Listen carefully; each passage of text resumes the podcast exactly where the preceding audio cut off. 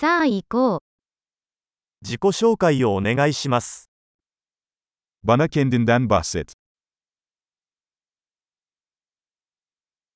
私は人生をおもちゃ屋だと考えています。Hayatı oyuncak mağazam gibi görüyorum。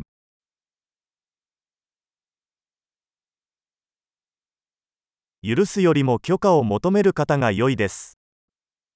Affetmek yerine izin istemek daha iyidir。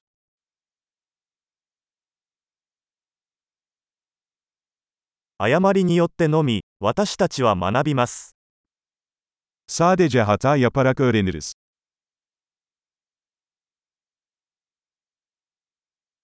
そして観察によって、エラーと観察、もっと観察してください。Ve gözlem yoluyla, hata ve gözlem, daha fazlasını gözlemleyin.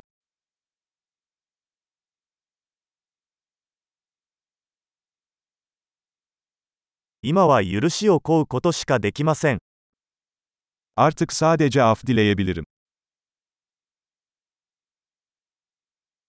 Bir şey hakkında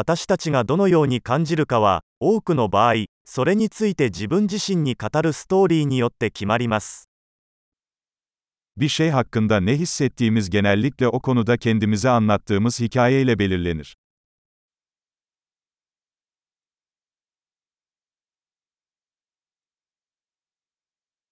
İnsanların bize kendileri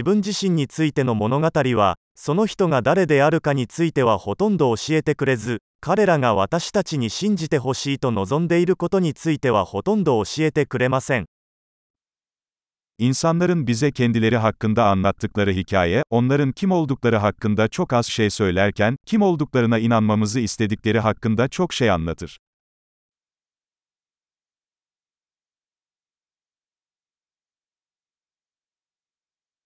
Hazzı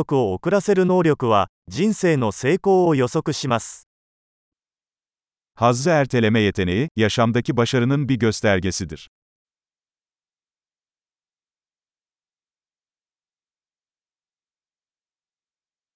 Gelecekteki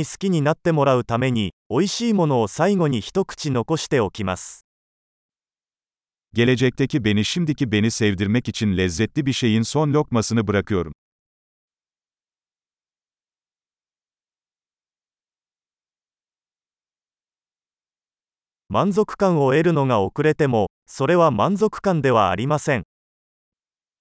Aşırı derecede gecikmiş tatmin, tatmin değildir.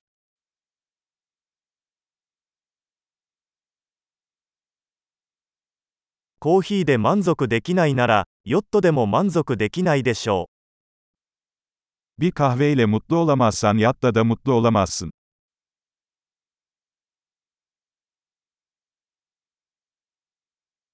試合に勝つための最初のルールは、ゴールポストの動きを止めることです。Oyunu kazanmanın ilk kuralı kale direklerini hareket ettirmeyi bırakmaktır.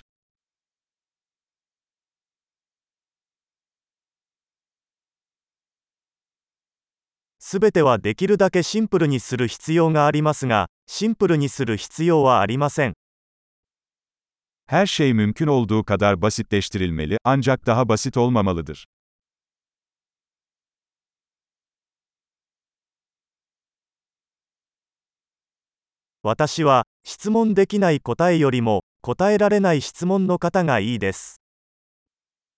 Sorgulanamayacak cevaplara sahip olmaktansa cevaplanamayacak soruları tercih ederim.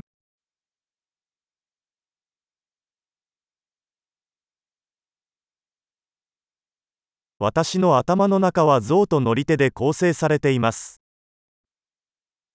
bir fil ve bir biniciden oluşuyor.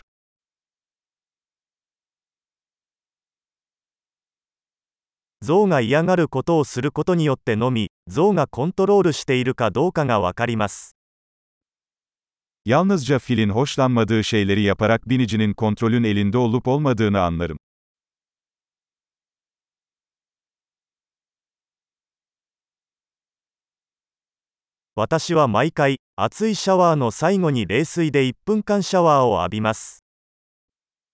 Her sıcak duşu bir dakika soğuk su ile sonlandırıyorum.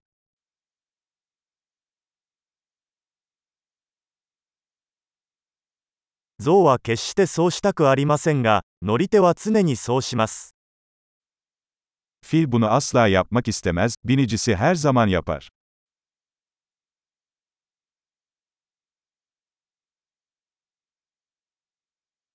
規律とは、自分を信頼できることを自分に証明する行為です。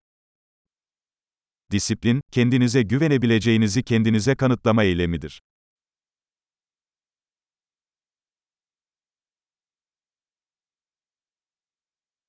規律とは自由です。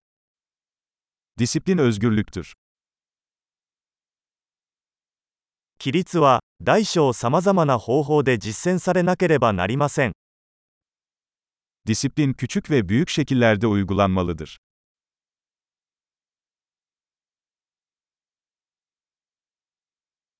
自尊心は絵の具を何層にも重ねてできた山です。Benlik saygısı boya katmanlarından oluşan bir dağdır.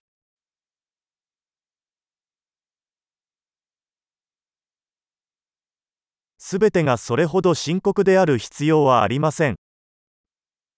Her şeyin bu kadar ciddi olması gerekmiyor.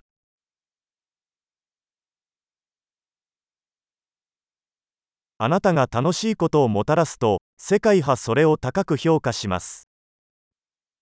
Eğlenceyi getirdiğinizde dünya bunu takdir ediyor.